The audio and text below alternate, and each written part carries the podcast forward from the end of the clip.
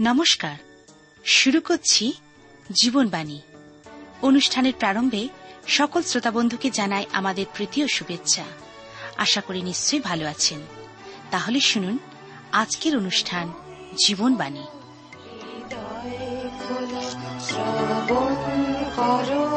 জীবন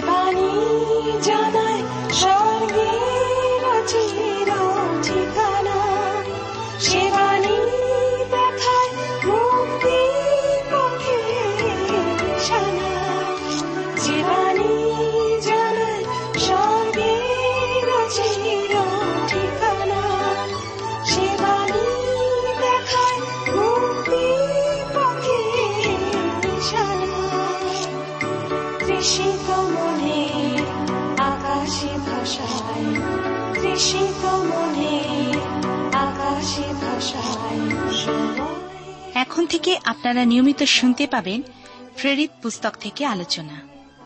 প্রেরিত কথার অর্থ, প্রেরণ করা। এই পুস্তকে দেখা যাবে খ্রিস্ট যীশু শিষ্যেরা প্রভু যিশু কর্তৃক প্রেরিত হয়েছিলেন সুসমাচার প্রচারের জন্য। আজও ঈশ্বর আমাকে, আপনাকে আহ্বান করছেন। যদি তাঁর ডাকে সাড়া দিই, তাহলে জানবেন ঈশ্বর প্রদত্ত আশীর্বাদ ও আনন্দ আপনার জন্য অপেক্ষা করছে। আর এই বিষয় জানতে হলে আপনাকে অবশ্যই শুনতে হবে প্রেরিত পুস্তকের আলোচনা।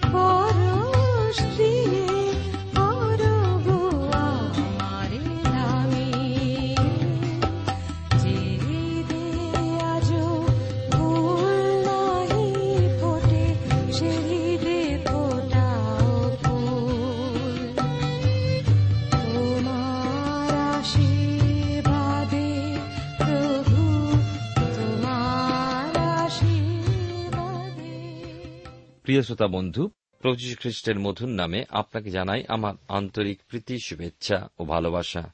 জীবনবাণীর ধারাবাহিক অনুষ্ঠানে আপনাদের কাছে বাইবেলের নতুন নিয়মের প্রেরিতদের কার্যবিবরণ থেকে বর্তমানে আলোচনা করছি। আজকের আলোচনার বিষয়বস্তু আমরা পাব তেইশের অধ্যায়, কারণ গত অনুষ্ঠানে আমরা বাইশের অধ্যায় থেকে আলোচনা করেছি। প্রভু যীশু খ্রিস্টের সাক্ষ্য বহনার্থে ঈশ্বরের মনোনীত পাত্র পৌলকে আমরা গত অনুষ্ঠানে লক্ষ্য করেছি মহাসভায় উপস্থিত হিসাবে। সেখানে ছিল প্রধান যাজকগণ তথা ধর্মীয় নেতাগণ, ব্যবস্থাবেত্তাগণ। ঈশ্বর পৌলকে উৎসাহিত ও সাহসী করে তুলেছেন। প্রভু যীশু খ্রিস্টেতে বন্দী হিসাবে পৌলের এক উল্লেখযোগ্য সাক্ষ্যের জীবন এখানে আমরা লক্ষ্য করি। সহস্রপতি হতে কৈশরিয়ায় ফেলেক্সের কাছে পৌলের বিচার হস্তান্তরিত হতেও দেখা যায় এই অধ্যায়। এখন আমরা মহাসভায় পৌলের শুদ্ধ সংবেদ সম্পর্কিত নিশ্চয়তা লক্ষ্য করব। তার আগে বলে রাখি, এই অনুষ্ঠান শুনতে শুনতে আপনার মনে যদি কোনো প্রশ্ন আসে, অথবা প্রভু যীশুখ্রিস্ট সম্পর্কে আপনি আরও জানতে চান, তবে নিশ্চয়ই করে আমাদেরকে লিখে জানাবেন। প্রিয় শ্রোতা বন্ধু, আপনি জীবনবাণীর অনুষ্ঠান শুনছেন। এই অনুষ্ঠানে আমি আপনাদের কাছে এখন প্রেরিতদের কার্যবিবরণ, তার তেইশের অধ্যায় থেকে পাঠ এবং আলোচনা করব। প্রথম চারটি পদ, আসুন আমরা একসাথে পাঠে যোগ দিই। দুশো নব্বই পৃষ্ঠায়, প্রেরিতদের কার্যবিবরণ, তার তেইশের অধ্যায়, প্রথম চার পদে এই কথা লেখা আছে, আর পৌল মহাসভার দিকে এক দৃষ্টে চাহিয়া কইলেন হে ভাতৃগণ, অদ্য পর্যন্ত আমি সর্ববিষয়ে সৎ সংবেদে ঈশ্বরের প্রজারূপে আচরণ করিয়া আসিতেছি। তখন অননীয় মহাযাজক যাহারা নিকটে দাঁড়াইয়াছিল, তাহাদিওকে আজ্ঞা দিলেন যেন তাহার মুখে আঘাত করে। তখন পৌল তাহাকে কহিলেন, হে শুক্লীকৃত ভিত্তি, ঈশ্বর তোমাকে আঘাত করিবেন। তুমি ব্যবস্থা অনুসারে আমার বিচার করিতে বসিয়াছ আর ব্যবস্থার বিপরীতে আমাকে আঘাত করিতে আজ্ঞা দিতেছ? তাহাতে যাহারা নিকটে দাঁড়াইয়াছিল, তাহারা কহিল, তুমি কি ঈশ্বরের মহাযাজককে কটুবাক্য কহিতেছ? ঈশ্বর তার আপন পঠিত বাক্যের দ্বারা আমাদের প্রত্যেককে আশীর্বাদ করুন। পরে আমরা বাকি অংশ পাঠ করব, কিন্তু এখন আসুন আমরা প্রার্থনায় অবনত হয়ে আমাদের সমস্ত ভার ঈশ্বরের হাতে সমর্পণ করি। প্রেময় পিতা ঈশ্বর, তোমার পবিত্র নামের ধন্যবাদ করি যে আমাদেরকে সুন্দর সময় ও সুযোগ তুমি দিয়েছ। তোমায় ধন্যবাদ দি প্রভু, তোমার অপার প্রেম, করুণা, অনুগ্রহ আমাদের জীবনের সহবর্তী। আমাদের সমস্ত অপরাধ অযোগ্যতার জন্য তোমাকে ক্ষমা ভিক্ষা চাই। তুমি তোমার প্রিয় পুত্র প্রভু যিশুর রক্তে আমাদেরকে ধৌত, পরিষ্কৃত করে তোমার যোগ্য রূপে চলতে তুমি সাহায্য করো। তুমি মৃত্যুঞ্জয়ী, তুমি মৃত্যুকে জয় করে উঠেছ। তুমি যে মহান ঈশ্বর, প্রভু ও কর্তা, জীবনের মালিক, আমরা যেন উপলব্ধি করি। প্রত্যেক শ্রোতা বন্ধুর সঙ্গে এবং আমার সঙ্গে তুমি কথা বলো তোমার বাক্যের মধ্যে দিয়ে। বিশেষ করে আজকের এই দিনে প্রার্থনা করি, সেই সমস্ত রোগীদের জন্য যারা ক্যান্সার রোগে ভুগছেন। বিভিন্ন হাসপাতালে বা বাড়িতে রয়েছেন। অনেক দুঃখ যাতনা এবং অনেক রকম ভয়, ভীতি, অনিশ্চয়তা। কিন্তু প্রভু, তোমাতে আস্থা অর্পণ করতে সাহায্য করো। তুমি মহান চিকিৎসক। তুমি সকলই সাধন করতে পারো। তুমি দয়া করো সকল সেই অসুস্থ পীড়িত ব্যক্তিদের জীবনে। বিশেষ করে আমাদের দেশের জন্য প্রার্থনা করি, তোমার শান্তি, সান্ত্বনা, নিরাপত্তা দ্বারা তুমি সুরক্ষা করো। ধন্যবাদের সঙ্গে প্রার্থনা। তোমার যিশু নামে চাইলাম, তুমি দয়া করে শ্রবণ ও গ্রাহ্য করো। আমেন। প্রিয় শ্রোতা বন্ধু, আপনি জীবনবাণীর অনুষ্ঠান শুনছেন। আর এই অনুষ্ঠানে আমি আপনাদের কাছে বাইবেলের নতুন নিয়মে প্রেরিতদের কার্যবিবরণ তার তেইশের অধ্যায় প্রথম চারটি পদ পাঠ করেছি। আমরা দেখি যে মহাসভায় প্রধান যাজকদের ভীষণতার সম্মুখে দণ্ডায়মান সাধু পৌল, কিছু শোনার পূর্বে যেন কিছু না বলেন, এই উদ্দেশ্যেই পৌলের কথায় পৌলের মুখে আঘাত করার জন্য মহাযাজক অননীয় আদেশ দিলেন। রোমীয় বিধি অনুযায়ী কিন্তু পূর্ণ বিচার সুসম্পন্ন না হওয়া পর্যন্ত কোনো ব্যক্তিকে শাস্তি দেওয়া বিধেয় নয়। অভিযুক্ত ও গ্রেপ্তার হওয়া ব্যক্তি অভিযোগকারীদের প্রতি কিছু করার স্বাধীনতা থাকে না। পৌল কথা বলার জন্য তার মুখে আঘাত করার আদেশ দেওয়া হয়েছিল এই জন্যই। কিন্তু তিনি দৃঢ়ভাবে এই দুর্ব্যবহারের জবাব দিলেন। আপনি বলতে পারেন তার মধ্যে নম্রতার অভাব। কিন্তু প্রকৃত ঘটনা তা নয়। তিনি নম্র বিনয়ী, কিন্তু তিনি দেশের আইন বিরোধীভাবে অন্যায়, বিচার ও মহাযাজকের কাজ হতে মেনে নেবেন না। তার বলার অর্থ হল, মহাযাজক মসির বিধানের সূত্র ধরে সাধু পৌলের বিচার করতে উপস্থিত হয়েছেন, কিন্তু তিনি, অর্থাৎ মহাযোগ নিজে কি দেশের আইন মান্য করছেন করছেন না। কেননা রোমিও বিধি অনুসারে বলা হয় পূর্ণ বিচার সুসম্পন্ন না হওয়া পর্যন্ত কোন ব্যক্তিকে শুধুমাত্র অপরাধী সন্দেহের বসে দণ্ড বা প্রহার অথবা যে কোনো প্রকার শাস্তি প্রদান সঙ্গত নয়। এই অননীয় মহাযোজককে সাধু পৌল মহাযোজক হিসাবে জানতেন না। তিনি হঠাৎই মহায়োজক বলে দেখতে পেলেন। তার মনোপরিবর্তনের পূর্বে তিনি জিরুসালামে ফরিসি হিসাবে ছিলেন। পৌল যে ক্ষীণ দৃষ্টিসম্পন্ন ছিলেন, এখানে তার প্রমাণ পাওয়া যায়। আমরা যখন পত্রগুলো পাঠ করি, তখন তার ক্ষীণ দৃষ্টিশক্তির বিষয় আরও জানতে পারি। পাঁচ এবং ছয় পদে আমরা পাই, পৌল কহিলেন, হে ভাতৃগণ, আমি জানিতাম না যে উনি মহাযাজক। কেননা লিখিত আছে তুমি স্বজাতীয় লোকদের অধ্যক্ষকে দুর্বাক্য বলিও না। কিন্তু পৌল যখন বুঝিতে পারিলেন যে তাহাদের একাংশ সদ্যুকি একাংশ ফরিসি তখন মহাসভার মধ্যে উচ্চস্বরে কহিলেন, হে ভাতৃগণ, আমি ফরিসি এবং ফরিসিদের সন্তান, মৃতদের প্রত্যাশা ও পুনরুত্থান সম্বন্ধে আমার বিচার হইতেছে। দেশের আইন সংক্রান্ত বিষয় পৌল ভালোভাবে জ্ঞাত ছিলেন। পুঙ্খানুপুঙ্খানুভাবে সেই বিষয়ে তিনি জানতেন। তিনি এও জানতেন যে শাসকদেরকে সম্মান প্রদান করার কথাও আইনে রয়েছে। রোমিওদের প্রতি পত্রে তেরো অধ্যায় সাত পদে তিনি লিখেছেন, যাহার যাহা প্রাপ্য তাহাকে তাহা দেও। যাহাকে কর দিতে হয়, কর দেও। যাহাকে শুষ্ক, শুল্ক দিতে হয়, শুল্ক দেও। যাহাকে ভয় করিতে হয়, ভয় করো। যাহাকে সমাদার করিতে হয়, সমাদার করো। কোন সময় এ সমস্ত কথাগুলো পৌল লিখেছিলেন, আপনি কি জানেন? রোমের সিংহাসনে যখন রাজা নিরো অধিষ্ঠিত, এমন সময়। নিরো ছিলেন একজন উন্মাদ, খেয়ালি রাজা, আর অত্যাচারিত বটেই। সাধু পৌলের পশ্চাতে ফেলে আসা জীবনের বিষয় এখানে প্রেরিতদের কার্যবিবরণী তার তেইশের অধ্যায় ছয় পদে কিছু লক্ষ্য করি। তার পিতাও ছিলেন একজন ফরিসি, কারণ তিনি বলছেন, আমি ফরিসি এবং ফরিসিদের সন্তান। নিঃসন্দেহে তার পিতা ছিলেন ধনসম্পদশালী ও বিশেষ প্রভাবশালী ব্যক্তি। তিনি নিজের আত্মরক্ষার যুক্তিসঙ্গত বিষয়ের উত্থাপন করলেন এবং দুটি সম্প্রদায়ের মধ্যে বিতর্কমূলক, বিরোধমূলক অবস্থা নিয়ে এলেন। দুটি সম্প্রদায় একটি হল ফরিসি এবং অন্যটি হল সদ্যুকি। ফরিসিদের বিশ্বাস মৃতদের পুনরুত্থান আছে এবং সেহেতু জীবনে প্রত্যাশাও রয়েছে। এ সমস্ত সম্ভব কারণ প্রভু যীশু নিজে মৃতদের মধ্যতে পুনর্জীবিত, পুনরুত্থিত। অথচ সদ্যুকিরা এই ধারণা পোষণ করে না। দুটি সম্প্রদায় এক হওয়ার নয়।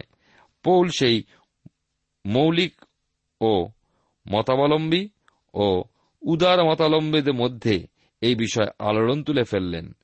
মৌলিক মতাবলম্বী এবং উদার মতাবলম্বী। মৌলিক মতাবলম্বী খারা তারা হচ্ছে ফরিসি এবং উদার কারা? উদার মতাবলম্বী হলেন সেই সদ্যুকিরা তেইশের অধ্যায় সাত থেকে নয় পদে আমরা পাই, তিনি এই কথা বলিতে না বলিতে ফরিসি ও সদ্যুকিদের মধ্যে বিরোধ উৎপন্ন হইল, সবার মধ্যে দুই দল হইয়া উঠিল, কারণ সদ্যুকিরা বলে পুনরুত্থান নাই, স্বর্গদূত বা আত্মা নাই, কিন্তু ফরিসিরা উভয়ই স্বীকার করে তখন মহা কলাহল হইল। এবং লেখা আছে, এবং ফরিসি পক্ষী অধ্যাপকদের মধ্যে কয়েকজন লোক উঠিয়া দাঁড়াইয়া বাগযুদ্ধ করিয়া বলিতে লাগিল, আমরা এই ব্যক্তির কোন দোষ দেখিতে পাই না। কোন আত্মা কিংবা কোন দূত যদি ইহার সহিত কথা কইয়াছে থাকেন, তবে কি এখন ঘটনা দাঁড়াল এইরকম যে ফরিসিরা তাদের ধারণা যে সত্য।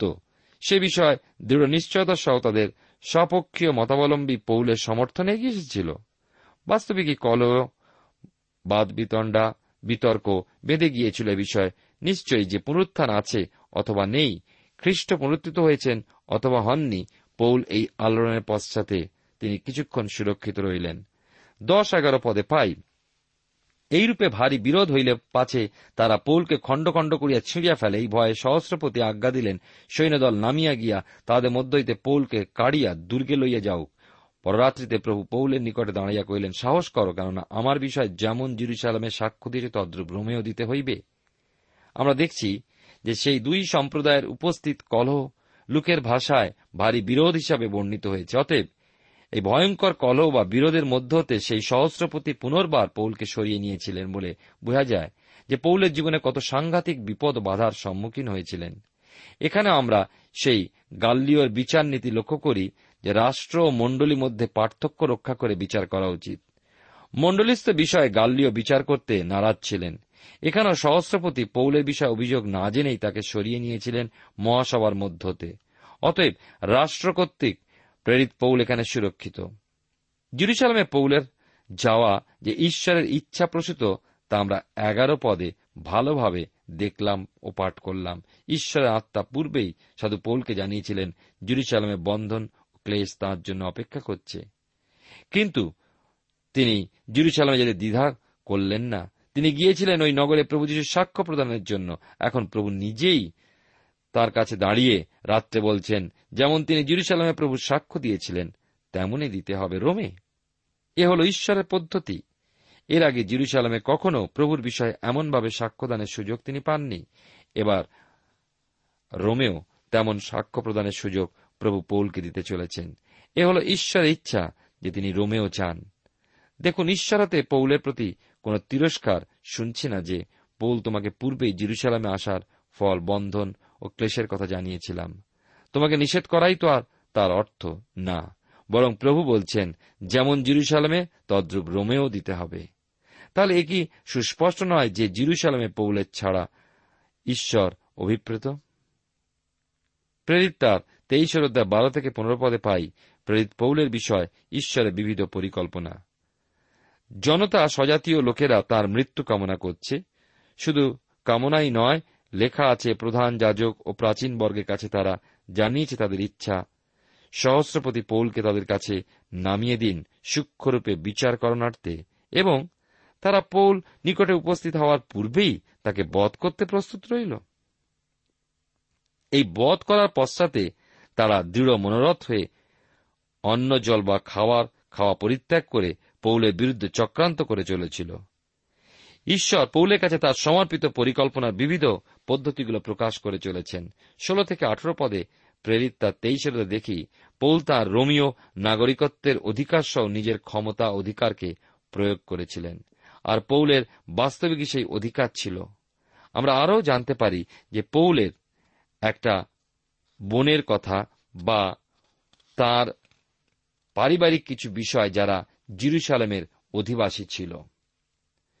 উনিশ থেকে বাইশ পদে ঘটনাটা পড়ার পর আমরা জানতে পারি যে পৌলের বিরুদ্ধে তাকে বধ করে ফেলার যে ষড়যন্ত্র করা হয়েছিল, সেই বিষয় সহস্রপতি এইভাবে জানতে ও সতর্ক হতে পেরেছিলেন ওই ভাগ্নের মাধ্যমে।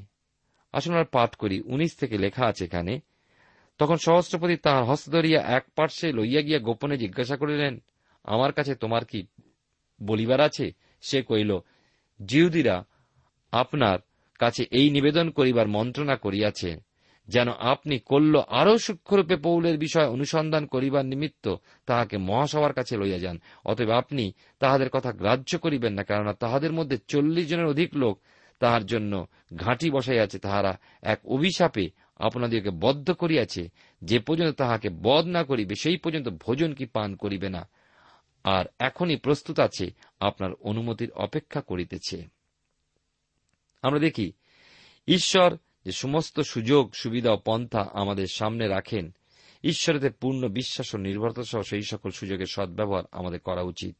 সাধু পৌল রোমিও নাগরিক হওয়ার ফলে রোমিও বিধি সম্পর্কে অভিজ্ঞ এবং সেই সকল গ্রহণ করার অধিকার তার অবশ্যই ছিল, কিন্তু পৌল এ বিষয়ে সুনিশ্চিত যে ঈশ্বর যা মঙ্গল মনে করেন তার জীবনের জন্য ঈশ্বর তাই করবেন, আর তিনি নিজে তার ইচ্ছায় সমর্পিত। তেইশ থেকে পঁচিশ পদে দেখি, সেই সহস্রপতি বিষয়টা জ্ঞাত হয়ে পূর্বেই ব্যবস্থা গ্রহণ করতে সমর্থ হলেন, অর্থাৎ পূর্বে সতর্ক হয়েটায় পূর্বেই প্রস্তুতি নিতে পেরেছিলেন। সাধু পৌল ঈশ্বরের ইচ্ছায় সমর্পিত। পৌলের সুরক্ষার জন্য ঈশ্বর প্রেরিত সহায়তা ওই সহস্রপতির মাধ্যমে পৌলে প্রাপ্য। পৌল, আমরা দেখি, তিনি কৈশরিয়ায় ফিলিক্সের সম্মুখাসম্মুখী হতে চলেছেন। দেশাধ্যক্ষ ফিলিক্স যার উদ্দেশ্যে পৌল সম্পর্কে সহস্রপতি একটি পত্র লিখে পাঠালেন। ছাব্বিশ থেকে উনত্রিশ পদে লক্ষ্য করার বিষয় যে পত্র লেখক যার উদ্দেশ্যে পত্র লিখছেন তাকে সম্বোধনপূর্বক সেই স্থানেই নিজের নাম উল্লেখ করেছেন। তৎকালে পত্রের শেষে পত্র লেখকের নাম বা তার সই লেখা হতো না। প্রথমেই লেখা হতো। যেমন এখানে দেশাধ্যক্ষ ফেলিক্সের উদ্দেশ্যে সহস্রপতির সেই পত্র বা চিঠিতে দেখি দেশাধ্যক্ষ ফেলিক্সের নামের পরেই ক্লোদিও লুসিয়ার নাম। জিরুসালামের সহস্রপতি চাইছেন কৈশরিয়ার, যিনি রাজ্যপাল বা গভর্নর, জানুন যে সহস্রপতি তার নিজের কর্মে বিশ্বস্ত আছেন। তিনি রোমিও নাগরিকদের সুরক্ষা করছেন। বিষয়টা সুস্পষ্ট যে ক্লোদিও লুসিয়াস জানতেন না যে পৌলের বিরুদ্ধে কি অভিযোগ ছিল, শুধু জানতে পেরেছিলেন তা জিহুদীদের ব্যবস্থার সঙ্গে যুক্ত। জানতেন আরও যে পৌল কিন্তু রোমিও বিধান অনুসারে বন্দী হওয়ার বা মৃত্যু দণ্ড ভোগ করার মতো কোনো অপরাধী অপরাধী নন। অথচ তার বিরুদ্ধে জিহুদীদের অভিযোগ হেতু পৌলের মৃত্যুদণ্ডই তাদের কাম্য তেইশ তিরিশ থেকে পঁয়ত্রিশ পদে পাই এবং আমরা পরেও দেখতে পাব যে পৌলের বিরুদ্ধে অভিযোগকারীগণ অনতি বিলম্বে কৈশরিয়াতে উপস্থিত হবে। না, পৌলকে অনুসরণ করতে এক্ষেত্রে তারা কোনো প্রকারে দ্বিধাগ্রস্ত নয়। এই হল ঈশ্বরের পথ। প্রিয় শ্রোতা বন্ধু প্রিয় ভাই বোন, আপনি বুঝতে পারবেন যে পৌল নিজেকে রক্ষার জন্য নয়, কিন্তু প্রভু যীশু খ্রিস্টের উপযুক্ত সাক্ষী রূপেই ব্যবহৃত হয়ে চলেছেন। প্রভু তো পূর্বে জানিয়েছিলেন যে তার উদ্দেশ্যে তাকে শাসকগণ, রাজগণ, প্রমুখ ব্যক্তিগণের সম্মুখাসম্মুখী হতে হবে। তাদের কাছে তাকে খ্রিস্টের সাক্ষ্য প্রচার করতে হবে। অতএব তাকে তাদের সান্নিধ্যে নিতে হতেই হবে। ঈশ্বরের পথেই তাই বলতে পারি, পৌল ঈশ্বরের ইচ্ছায় পরিচালিত ঈশ্বরের উদ্দেশ্যেই পৌলের মাধ্যমে রূপায়িত হয়ে চলেছে। ঈশ্বরের মনোনীত পাত্রকে কিছু পথের মধ্যে দিয়ে ঈশ্বর বহন করেন। সেই পথ ক্লেশদায়ক হলেও ঈশ্বরের মনোনীত পাত্রকে সেই পথেই চলতে হয়। ঈশ্বর নিজে তাকে তার লক্ষ্যের প্রতি দৃষ্টি রেখে চলতে শক্তি ও সাহস দেন। কিন্তু ওই ব্যক্তির মধ্যে চাই খ্রিস্টতে পূর্ণ সমর্পণ, পবিত্র আত্মার চালনার উপর নির্ভরতা। ঈশ্বর দত্ত জ্ঞান, বুদ্ধি ও পবিত্র আত্মার বরদানের ব্যবহার করে ঈশ্বরের ইচ্ছায় পরিচালিত হতে হবে খ্রিস্ট বিশ্বাসীকে। বিভিন্ন তাড়না, বাধা ও প্রতিবন্ধকতা প্রভৃতির সম্মুখীন হলেও ঈশ্বরের মনোনীত পাত্রকে জানতে হবে, এ হল ঈশ্বরের পথ। ঈশ্বর কি সমুদ্রের তরঙ্গের ভীষণতায়, মরুভূমির কঠিন রুক্ষ শুষ্কতায় আবার গহন জঙ্গলের নির্জনতার ভয়াবহতায় তার মনোনীত পাত্রের জন্য পথ করে দিতে সমর্থন কি নন? নিশ্চয়ই সমর্থ, কিন্তু এ সকলের মধ্যেও মূল মন্ত্রের মতোই আমাদের স্মরণে রাখতে হবে। সেই মার্ক লিখিত সুষমাচারের আটের অধ্যায় পঁয়ত্রিশ পদে লেখা আছে কারণ যে কেউ আপন প্রাণ রক্ষা করিতে ইচ্ছা করে, সে তাহা হারাইবে। কিন্তু যে কেউ আমার এবং সুষমাচারের নিমিত্ত আপন প্রাণ হারায়, সে তাহা রক্ষা করিবে।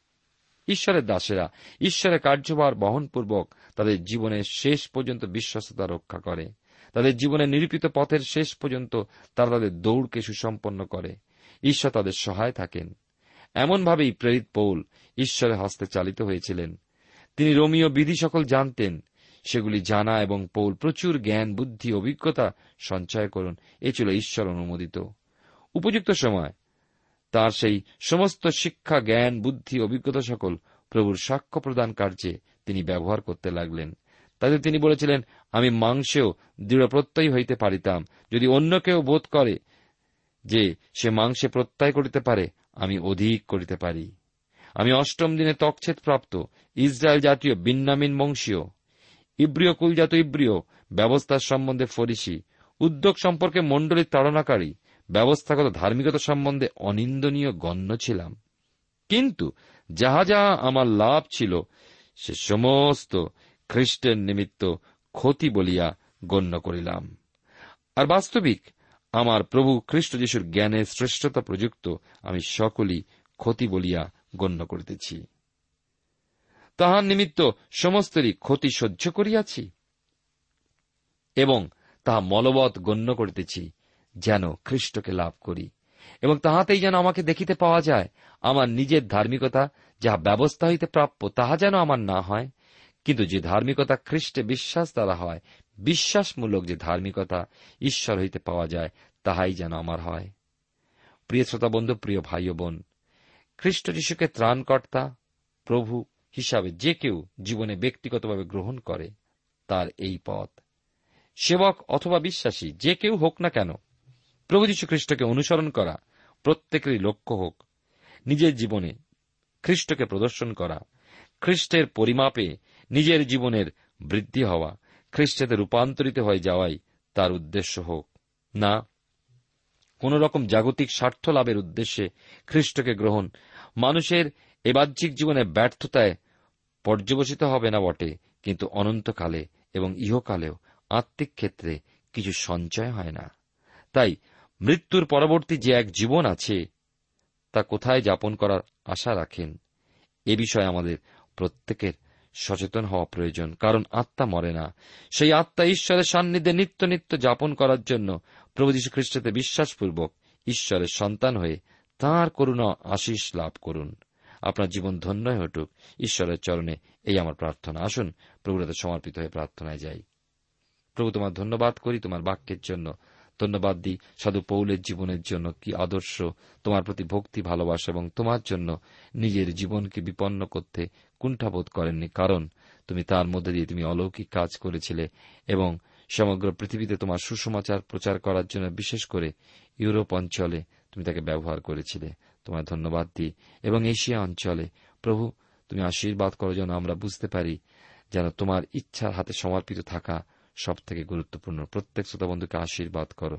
ধন্যবাদের সঙ্গে প্রার্থনা। তোমার যিশু নামে চাইলাম, তুমি দয়া করে শ্রবণ ও গ্রাহ্য করো। আমেন।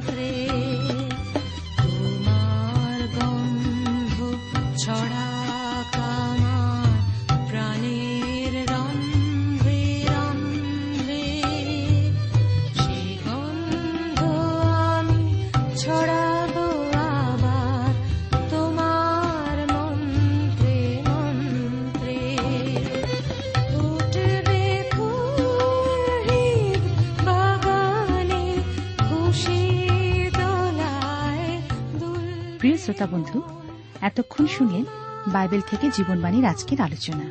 আমাদের অনুষ্ঠান কেমন লাগল? যদি এই বিষয়ে আপনি আরও কিছু জানতে চান এবং আপনার যদি বাইবেল না থাকে, তাহলে বাইবেল ছাড়া এই অনুষ্ঠান আপনি কেমনভাবে বুঝতে পারছেন, আমাদের ঠিকানায় শীঘ্রই লিখে জানান। আমরা খুব খুশি হব যদি আপনি চিঠির সাহায্যে বা ফোনে এস এম এস এ অথবা ইমেলের সাহায্যে আমাদের সাথে যোগাযোগ করেন। আমাদের ঠিকানা হল Jibanbani T WR India, post box number এক ছয় নয় দুই পাঁচ, কলকাতা সাত লক্ষ চৌত্রিশ। আবার বলছি, Jibanbani T WR India, post box number এক ছয় নয় দুই পাঁচ, কলকাতা সাত শূন্য শূন্য শূন্য তিন চার। আমাদের ইমেলের ঠিকানা হল Bengali TTV at radio eight eight two dot com আবার বলছি Bengali TTV at radio eight eight two dot com আমাদের phone number two four three eight double zero four five two four three eight double zero four five এবং আমাদের mobile নাম্বারটা লিখে নিন nine four double three four nine seven two three five আবার বলছি nine four double three four nine seven two three five আজকের সময় এখানেই শেষ। বিদায় নিচ্ছি। নমস্কার।